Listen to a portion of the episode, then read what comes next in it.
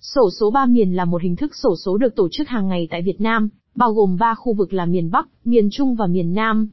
Mỗi ngày sẽ có một đài sổ số chính thức phát hành các giải thưởng dựa trên kết quả sổ số của ba khu vực này.